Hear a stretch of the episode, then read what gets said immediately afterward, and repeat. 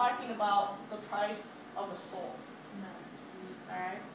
Uh, before I start, I would like to pray. Since we did announcements, I just would like to pray before we enter into the word. So if everybody would bow their heads and close their eyes. Father God, we just thank you, Lord, for this time, God. I pray, Lord, that you would just speak to us through your word, God, that you would move in the hearts of every person, God, to recognize the people in their life who have helped them to pursue you, God, the people in their life who have preached to them, God, the people in their life who have evangelized to them, God, and have attempted to make you known to them, God. I pray, Jesus, that every person in this room would try to reach out to their friends, God, after this service, Lord, and that they would have a heart, Lord God, for those who are lost, valuing the soul of each person as much as you do, Jesus. In your mighty name, Lord. Amen. Amen. So the price of the soul. Now, previously, in the past few weeks, for those of you who have been consistently coming on Sunday, you know that we have spoken on vision three weeks ago. And we discussed the importance of having vision in our life. Without vision, we are pretty much aimless. We cannot see where we're going, and therefore we cannot achieve a goal. We went over loving God and loving people the past two weeks, which is the vision of our church, and it comes from the Bible. And as you can see today, we're talking about the price of the soul. And I would like all of you to turn to Matthew chapter 18. And as you turn there, I want to explain sheep. Sheep? Sheep? Like little bah, little sheep. Alright, so Matthew 18, verses 12 to 14. When you're there, say amen. Amen. So here in Matthew 18 is the parable of the lost sheep. The one little sheep that got away. Now, for those of you who do not know biblical history, sheep were very, very important. They were a staple item, an item kind of like, very, very expensive, an item like a laptop, an item like the food in your fridge, or like just a fridge packed with food. Like sheep were very valuable, very meaningful. They were the, the provision for a family. Many times families couldn't even afford to have sheep. Now, if you were to compare sheep to something that's valuable in your life, think of something that would really stink if someone stole it from you. Something that's like, oh man. Raise your hand if you've ever had anything stolen from you before. Raise your hand. Anything valuable stolen from you. I guess some people are, are very smart or something, because I see Deanna here. She's never been robbed. Once I'm at Lane Tech, which by the way, many of us have gone to Lane Tech here. Um, when I was in Lane Tech, I was in the in the gym room, and I was saving money to buy people Bibles. And I didn't put a lock on my locker because I was too cheap to buy a lock. I didn't want to. I was a teenager, whatever, okay? Don't judge me. But I didn't put a lock on my locker. And what had happened was, I go to gym, whatever, and it wasn't that much money. To me, it was a lot because I was like 15 or something. But it was $17 or something like that. I don't even remember how much it was. And I was in the gym, whatever, not even worried, but something in the back of my mind said, maybe somebody went in my locker this time. Maybe somebody just, maybe somebody did steal something. So I come back and I'm a little paranoid. I don't know if you, any of you have ever had a moment like that, where you're paranoid, like maybe I did leave the car door unlocked, or maybe I did leave the car parked in the wrong spot, or maybe, and then you're just like, oh, I gotta go check. So like, I go, and I come to the locker, all the girls are going in their lockers, and I open my locker. And it was like, I think I used like a safety pin or something to like keep it closed. And I go to my locker, and I look through my things, and lo and behold, my money was gone. And I was devastated. Because to me, this was God's money. This was money I was going to use to buy Bibles with. I was like devastated, and I, I felt so horrible. And I, I was just like, man, like this, these $17 are got, gone. And I got so like filled with this, I don't know, right, righteous anger, like this holy anger or something. And I just stood up, and there was probably like 30 girls in the locker room. And I was just like, okay, everybody, I want everybody to listen right now. Everybody. Right now, somebody stole $17 from my locker. And I want to explain something to you all. That money was for Bibles. I am a Christian. I wanted to buy Bibles for people who want to know Jesus. So if that was you, would you please? I'll turn around, I'll walk outside, put that money back in my locker. And I'm like crying, you know, I'm like, it was for God, you know, like, please just put the money back in my locker. I don't care, I won't get mad at you. You can apologize if you want, I don't care. And I, I just, you know, I walked away and I'm just like devastated. I'm like, you know, like crying because, you know, whatever, 15 years old and, new Christian, you know, I was probably Christian for like two years or something. And I really, I just really want to do something for God, you know? So I walk away, I come back, everybody's just like, dang, you know, I'm sorry. I mean, it wasn't me. You know, everybody was like, it wasn't me, it wasn't me. And I felt like I knew who it was. Who was it? I, I, I felt like I knew who it was. Like I was looking at the person, and they were they were the only one who was not saying anything at all. You know what I'm saying? At all. Like they were the only person. And I was just like, and I even went up to the person. I'm very confrontational. I think I've been that way since I wasn't a Christian. I don't know. But I went up to this person, I'm like, was it you? no, I, I, have no idea. Like, I, I don't know what you're talking about. I just, uh, no, I didn't see anything. I, I'm really sorry. Uh, you know, but this person seemed very, like, guilty, yes. Very guilty. And so I was just like, whatever, Lord. I forgive them. Whatever, whatever. But I'm still crying.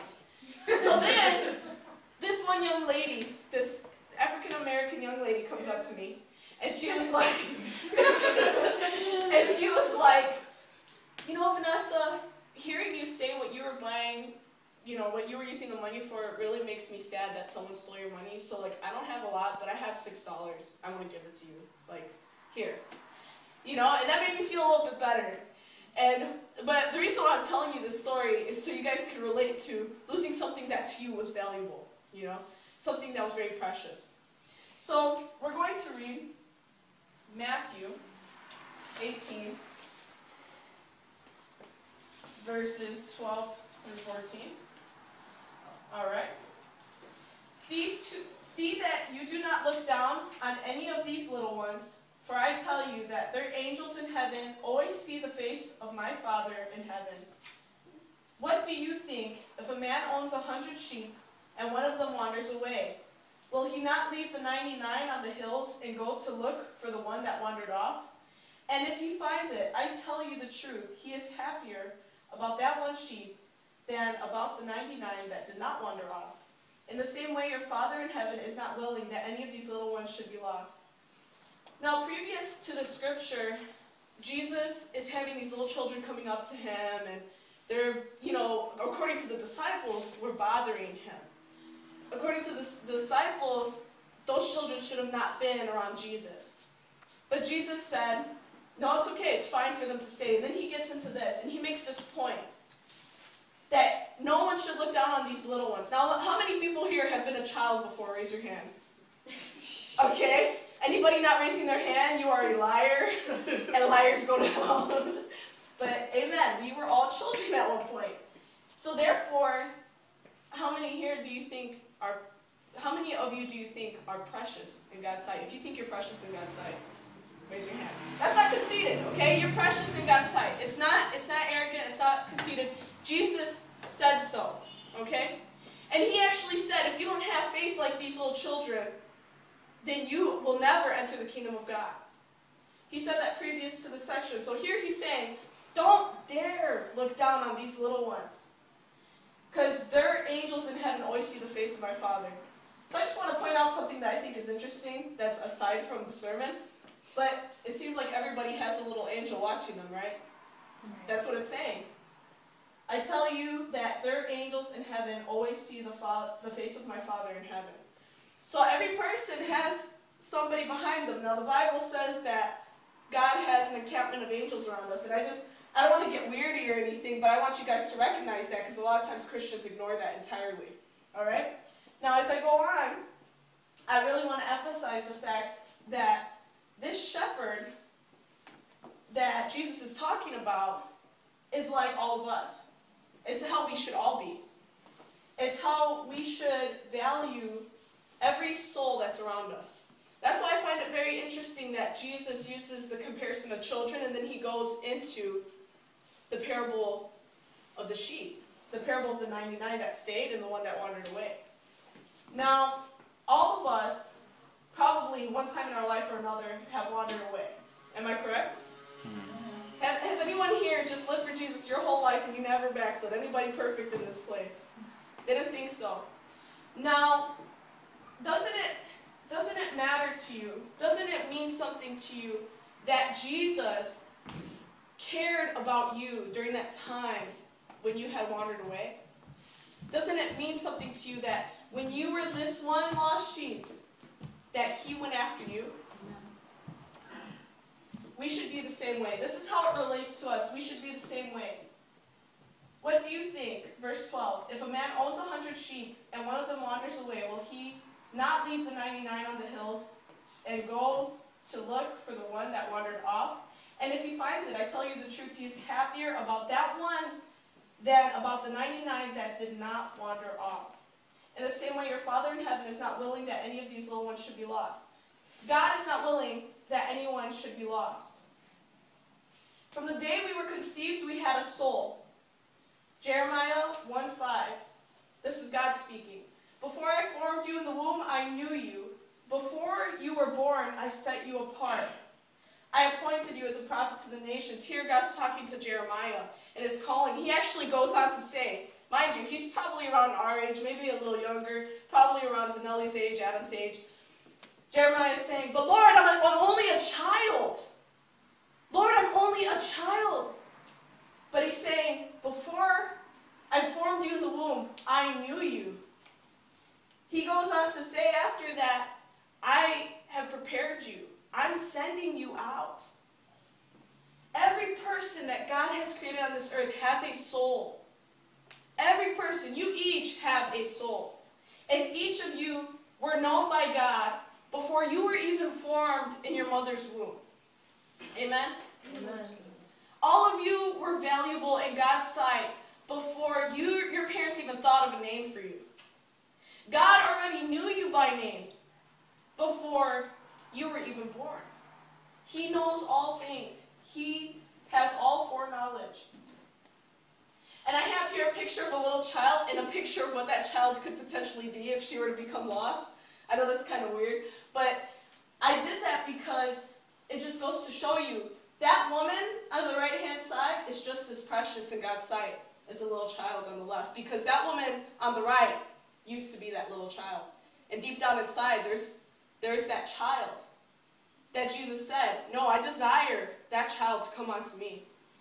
I desire that person. I desire that soul to come unto me. And all of you were like the girl on the right hand side. You were lost. Maybe you didn't smoke. Maybe you were just rebellious. Maybe you just doubted. But you used to be lost. By your own admittance, by your own confession, you said, Yes, there's at one point where I was lost. But yet, God still had a plan for you. He still set you apart for a specific purpose. Now, I want to read a different version, focusing on still the 99, the, the one that wandered away, but from Luke's perspective. Because Luke focused on that one being a lost person. He focused on Jesus' perspective of that one. Well, his perspective of Jesus' perspective in that time. So let's read that. Luke 15, verses 1 through 7. Now the tax collectors and sinners were all gathering around to hear him. But the Pharisees and the teachers of the law muttered, This man welcomes sinners and eats with them. Then Jesus told this parable Suppose one of you has a hundred sheep and loses one of them. Does he not leave the 99 in the open country and go after the lost sheep until he finds it? And when he finds it, he joyfully puts it on his shoulders and goes home. Then he calls his friends and neighbors together and says, Rejoice with me, I have found my lost sheep. I tell you that in the same way, there will be more rejoicing in heaven over one sinner who repents than over 99 righteous persons who do not need to repent. God's heart is for the lost. God's heart is for the sinner. God's heart is for the person who doesn't have it all right. God's heart is for the person who is really jacked up, tore up from the floor up. Amen? Amen? You all were lost. You all did not have God at one point in your life. God was after you. God still loves you. But you right now are the 99. And he is still after that one. Now, Jesus was speaking to the tax collectors with this parable to kind of switch their thinking around. Because they were very self righteous and they wanted to be the good character in the story. Okay? Now, since Pharisees were very self righteous, when Jesus told this story, they were like, Of course I would leave the 99 sheep and go after that one lost sheep. Of course. I would do what was right. I would go after that one because that sheep matters. Because the shepherd cared about his sheep. Because the shepherd um, prized and treasured that sheep. So the, the self righteous Pharisees were like, Of course I would go after the one. And that's why Jesus turned it on them. Because he tricked them. Because he knew that in their self-righteous pride that they would be like, yes, I'm going to go after that one. Of course I would go after that one. He turns it on them. Right as they're judging the lost person, right as they're judging the sinners that Jesus is sitting around, he says in verse 7, I tell you in the same way, there will be more rejoicing in heaven over one sinner who repents than over 99 righteous persons who do not need to repent. Mm. Jesus turns this whole situation on them. As he's sitting at a, at a table, ministering to lost, broken, hurting people. And as these self righteous people were like, you know, wow, Jesus sits with sinners. Look at you, Jesus. Why are you sitting with sinners? Why are you eating with them? Aren't you a holy man like us? Aren't you holy? Aren't you righteous? But yet Jesus was like, yes, but I don't need to prove it to you, number one. And number two, there's more rejoicing in heaven over one lost sinner than over 99 people like you who think you're righteous. It's pretty much the point. Amen? Amen. All right, so this is not the only parable that Jesus does this type of uh, approach in. There's also the parable of the lost coin. We already went over the parable of the lost sheep. In the parable of the lost coin, a woman gets these coins that during her wedding time and she loses one of them. And it's something very valuable. I mean, if you received anything on your wedding day and lost it, I'm sure you would go after it. Yes, ladies? Amen? Amen. If you lost that, that wedding ring, that young wedding ring, I, I think that you would be going crazy looking for that diamond ring under your bed, turning everything over, going nuts going crazy looking for it because it's valuable to you. Now, the prodigal son, it's a story of a father who values his son, not just any son, but his lost son. It's a very long story. I encourage you guys, if you haven't read these stories, I want you to get familiar with them. I want you to write these down, these verses. It's pretty much in the whole chapter of, of Luke 15 that you can find all of it. It's also in, in the accounts of, uh, of, I believe, Mark, too. You can find it all throughout the Gospels, but I, I quoted these references specifically to make it easier. But you can write these down, and I want you to read these if you're not familiar with them, and I want you to get familiar with them. Jesus uses these parables to teach people the emphasis of losing something valuable. All right? So, what is the definition of valuable? As you see here, I have like an iPad and a diamond ring, because this generation values those things. But let's read the definition of valuable. Number one, having considerable monetary worth, costing or bringing a high, a high price, for example, a valuable painting or a valuable crop. Number two, having qualities worthy of respect, admiration, or esteem, like a valuable friend. Number three, of considerable use, service, or importance, valuable information.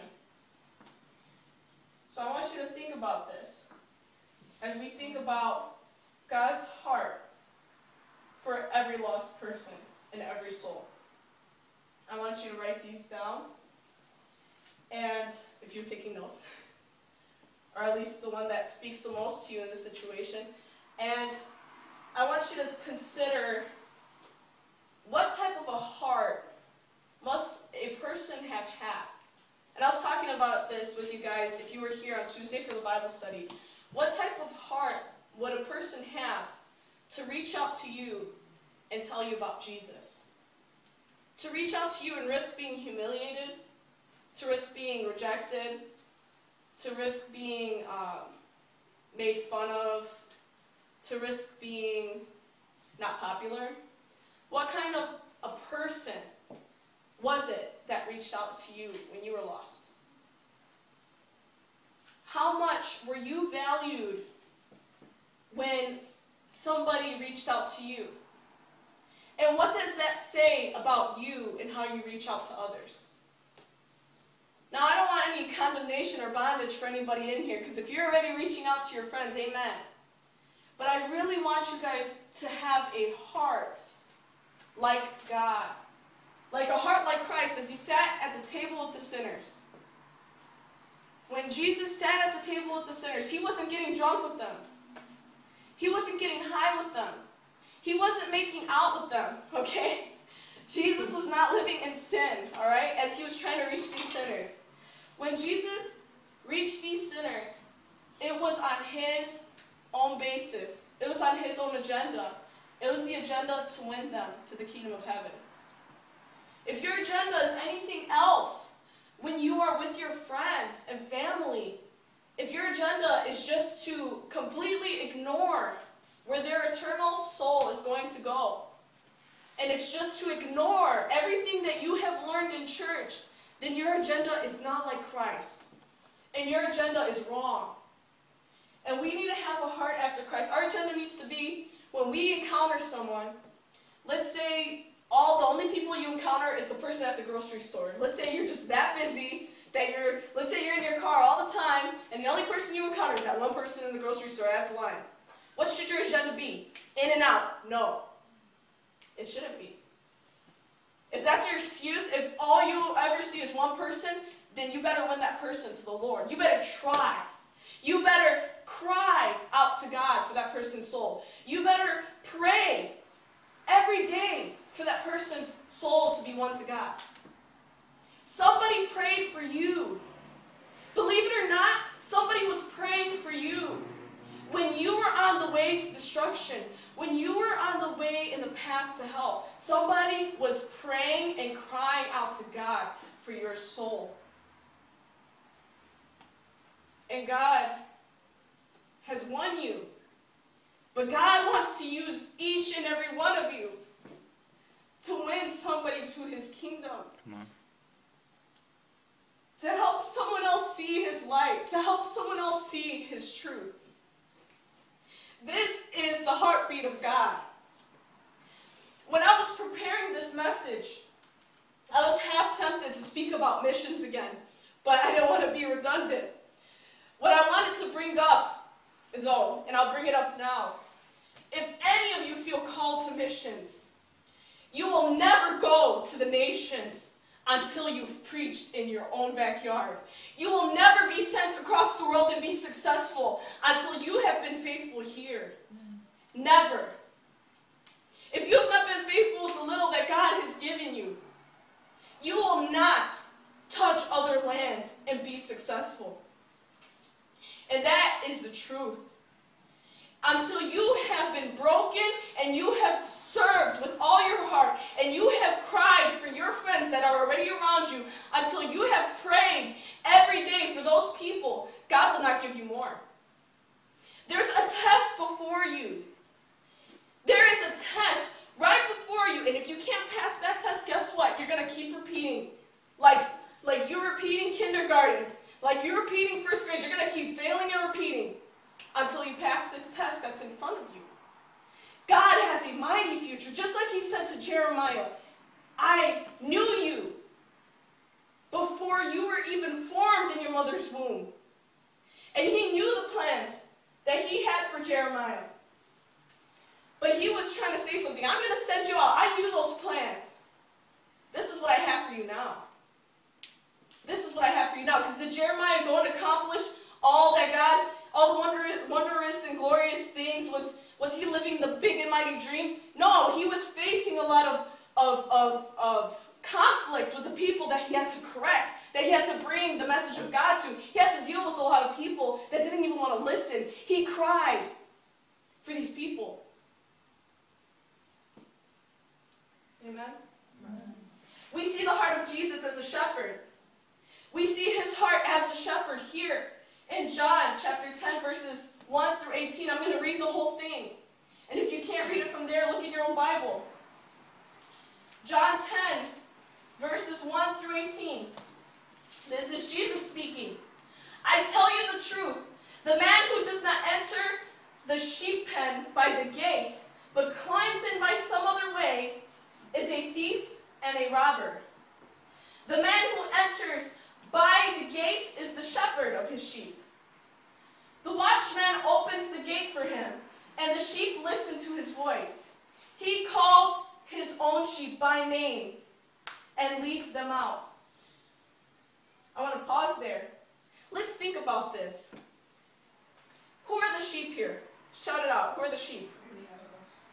Us, people. Okay. Who's who's what did Jesus say? Who is he? Okay. And he who is he saying is the one who enters another way? The thief and the robber. Okay. So if us sheep were something invaluable, something dispensable, something that didn't matter anything, why would a thief come in to try and steal it?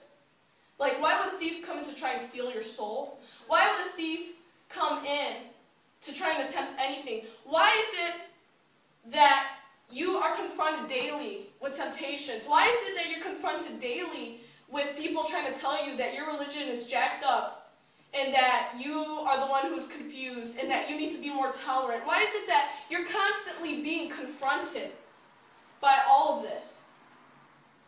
It's because your soul is valuable. The devil would never try to steal something that wasn't valuable. Why is it when you Google soul, what pops up? When you Google souls, you see all this satanic stuff. I'm being so serious. Google souls when you go home. Why is it that the devil's so after souls?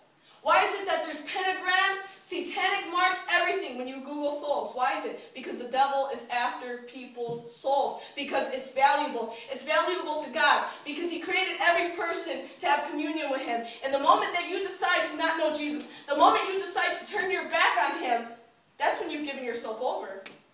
You just gave the devil another diamond in his pocket. You just turned yourself into a prostitute and the devil is the pimp.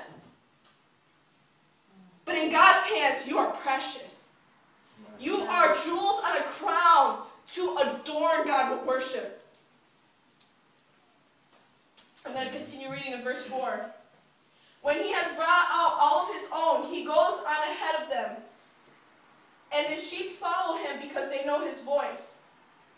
But they will never follow a stranger. In fact, they will run away from him because they do not recognize a stranger's voice. Jesus used this figure of speech, but they did not understand what he was telling them. Therefore, Jesus said again, I tell you the truth. I am the gate for the sheep. All who ever came before me were thieves and robbers. But the sheep did not listen to them. I am the gate. Whoever enters through me will be saved. He will come in and go out and find pasture. The thief comes only to steal, kill, and destroy. I have come that they may have life and have it to the full. Now you see here that Jesus is emphasizing that he's the only way. If you ever saw somebody going in through the back window, breaking in the back window of your neighbor's house, and climbing in, and you didn't recognize them, would you think that's normal? No. Absolutely not. If you thought that's normal, then you got a problem or you live really far south. I don't know. But that should not be normal. Alright? That should not be normal, okay? Because only thieves do that. If you are if you are really who you're supposed to be, you'll be able to come in freely through your own door. Okay? You'll be able to unlock the door with a key, a thing called a key, and you'll be able to get in and out. Jesus is saying, I'm the only way into eternal life. I'm the only way into this house. So if anybody's trying to break in through some other way, through Muhammad, through Allah, they're trying to break in through the windows, they're a thief, they're a robber. They're not the real ones. They're not my real sheep. They are instruments. I mean, this is not a battle against uh, flesh and blood. This is a spiritual battle. But those people are being used for bad. When they're coming to you No, no, no. There's many ways to heaven. No, no, no. You are wrong. You're you're a bigot. You're intolerant. No. They're wrong. They're coming in through the windows. They're breaking in. They're trying to break into eternal life. They're thieves and robbers. The devil's behind all that. The many ways to heaven. Yeah, right. That's not what Jesus said. He said, I'm the gate. I'm the only way. The mm-hmm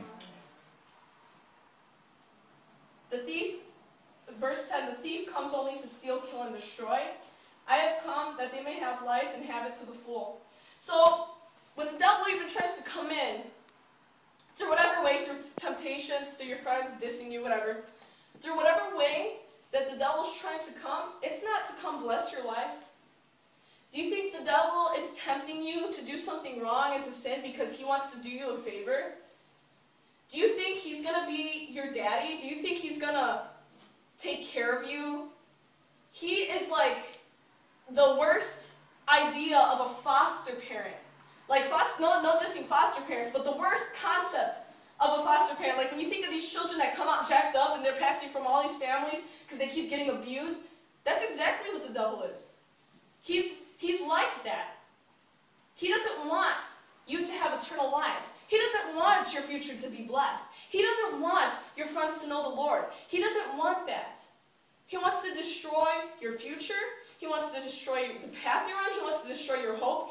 But that's why you don't listen to him, amen? I'm telling you so you recognize it when it's coming at you. Recognize the attack. Hear the shepherd's voice. Let's get to that. Verse 11 I am the good shepherd.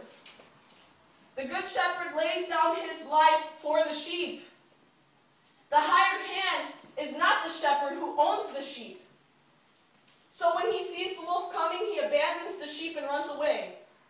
Then the wolf attacks the flock and scatters it. The man runs away because he is a hired hand and cares nothing for the sheep. I am the good shepherd. I know my sheep, and my sheep know me. Just as the Father knows me, and I know the Father, and I lay down my life for the sheep. I have other sheep that are not of this sheep pen. I must bring them also. They too will listen to my voice, and there shall be one flock, one shepherd. The reason why my Father loves me is that I lay down my life, only to take it up again. No one takes it from me, but I lay it down on my own accord. I have authority to lay it down and authority to take it up again. This command I received from my Father. Jesus is definitely not a pimp daddy. Jesus is definitely not the devil. Jesus is definitely not out to destroy people's lives. He's come to give you life abundantly. He's come to give your friends life abundantly. And he's not a hired hand. Now, some of you in this room, you battle with being a hired hand. Some of you in this room, you battle with being faithful to what is precious to Jesus. Jesus is the, is the shepherd. He owns your friends' lives. He is the creator of the universe. All things were made through him. And he owns, he owns this whole earth, whether they like to acknowledge it or not. He gives them a choice, but they are his. But will you be the hired hand that's like, oh, the devil's attacking them, they don't want to listen, that's it. I quit. I'm done. I'm done praying for them. They don't want to listen. My family doesn't want to listen anymore. Are you the one who's going to quit? Are you a hired hand? Jesus is saying that he is the good shepherd and he lays down his life. You know you really care about something if you're willing to die for something. I saw that on someone's page. It was like Martin Luther King. He, he obviously took that from Jesus, you know? How Jesus said he lays down his life. And another area of scripture where he says, you know, only a true friend will lay down his life, you know? I'm, I'm going to actually get into that. I'm going to the next slide. Let's concentrate on a, on a thief first, though. A thief. A thief never steals anything that is of no value. You never see a person who has a choice between a penny and a diamond and they pick the penny. They always pick of what's, what's a value. When there's an option, they go after what costs the most. Have you ever been robbed? I already asked you guys this question. What were the value of the items that were taken from you? Your soul is valuable. That is why there's such a battle for it. Uh, that's just a recap of what I've already told you. So how can we prove the soul, the value of a soul? How can we prove the value of a soul? God came down from his throne in heaven that all souls would know him and have eternal life. Think about this. How do you know if a soul is valuable? How do you know? What's proof?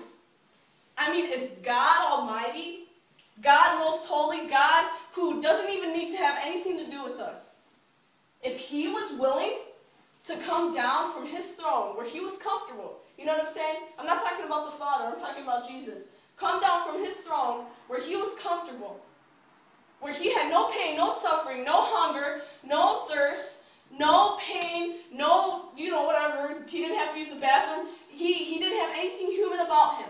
Okay? He came down for the specific reason of getting all of your attention. For the specific reason of pointing you all in the right direction. Specifically your friends also, because you already know the truth.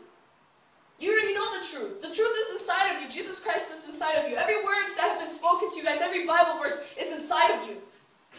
The Word of God is inside of you, and He wants you to pour it out. he came down so that all souls would know Him and have eternal life. God, who do you think you are? Who do you think you are? That you cannot do what Jesus did and lay down your life for the lost. I'm being very confrontational today because I want you guys to see the heart of Christ. Let go of your pride. Oh, well, I already pray for my friends every once in a while, and I, you know, I talk to them on Christmas, and I talk to them every once in a while, and, well, are they won yet? Have you preached the gospel to them? Have you done what people have done in your life? Have you done what God was willing to do? You'll never be God, but you need to be like Christ. Amen? Amen. This is the price of a soul. Romans 5 verses 6 through 8. You see, at just the right time, when we were still powerless, Christ died for the ungodly. The, very rarely will anyone die for a righteous man, though for a good man, someone might possibly dare to die. But God demonstrates his own love for us in this. While we were still sinners, Christ died for us. Jesus died for you even though you were jacked up. All sin's equal in God's eyes, so you could very easily say, that you are the equivalent of a pedophile, a rapist, a murderer. Even though none of you are, I hope, in Jesus' name. But in God's eyes, all sin is equal. And He still died for you. A wretched sinner. All of us are were wretched sinners, lost without the grace of God. We were all lost without the grace of God. We were all sinners. How many of you, you wouldn't be willing to die for a rapist? You wouldn't be willing to die for a pedophile? How many of you, someone was beating you across the face, saying, you know, um, you're, you're stupid, I'm going to kill you, I'm going to murder you, and you still are able to preach to them, Jesus loves you still? How many of you would be able to do that? That's a difficult thing. Ask yourself that question. If somebody was about to shoot you, deny your Lord, deny Jesus, would you be able to say, no, I'm not going to deny my Lord? Many times when people, and I'm not saying any of you are going to like face this tomorrow or anything, you know what I'm saying? Like, who knows?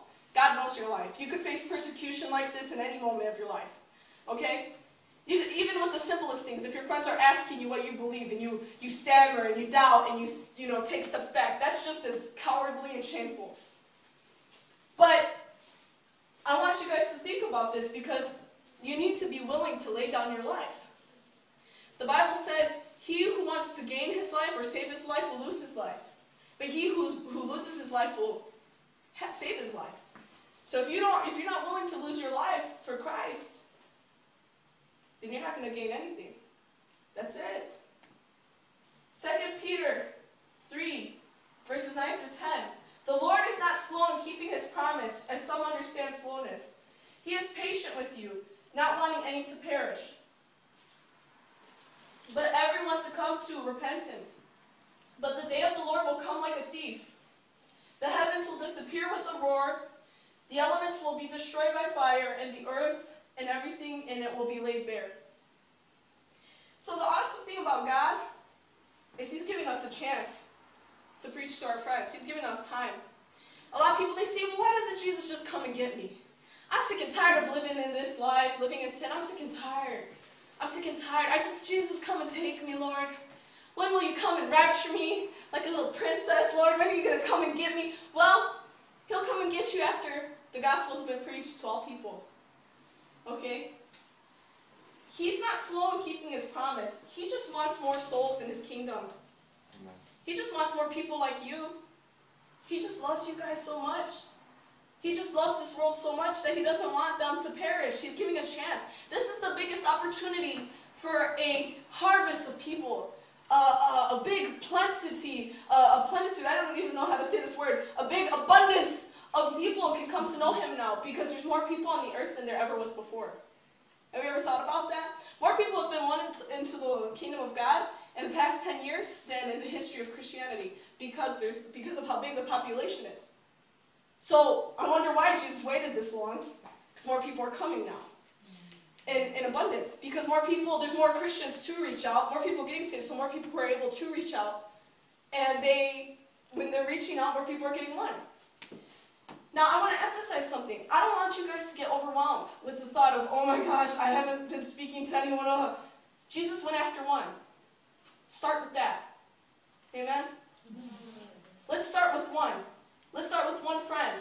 I don't want you to ignore the rest. God forbid. You don't want to be the person, like, I don't know if this has ever happened to you guys, but it's happened to me before and it taught me a lesson. I never want to be the person who had the opportunity to preach to a friend and then they died and went to hell. And I know they went to hell. You never want that to happen to you. Where you had a friend and they died in a car crash and you had the chance to tell them and you didn't. Just because, you know, whatever, excuses. You never want to have that blood on your hands. Now, God will forgive you, of course, but it doesn't mean you should take advantage of that grace. You don't want to have blood on your hands because you were lazy, because you were afraid of people, because of shame, doubt. You don't want to be that person. Go after that one. Start with one. Start praying for one. I dare you guys to pray every day for one person. And I, I'm talking to you guys as a person, not as a person who's never won a person to the Lord. I've won many. And many of you know that. Many of you know, know me. So I'm not speaking from a, hip, a hip, hypocrisy. I'm speaking from action. Okay? And I don't want to be like Paul, who makes a fool of himself. Like Paul, he said, I don't want to make a fool of myself, but I'm going to boast in the Lord right now. You know? He says, I'm trying to make a point to you all. When he was speaking to the churches in his letters to them. But I'm trying to make a point. I've prayed every day for people and seen them won to God. Okay? It's not impossible. It's not impossible. It's not impossible for your friends to change. Look at Monique. Did you guys know that I led Monique to the Lord? Look at her. She is a woman of God. You can win somebody to the Lord, and they can become a beautiful person in God's kingdom. They can become who God wants them to be. You know? And even if you, and listen, Winning a soul is not, oh, you're there all the whole time, planting the seed, watering the seed, harvesting the seed, being the sunlight. You're not the Savior, okay? Jesus is the Savior. You can't be everything in that person's life.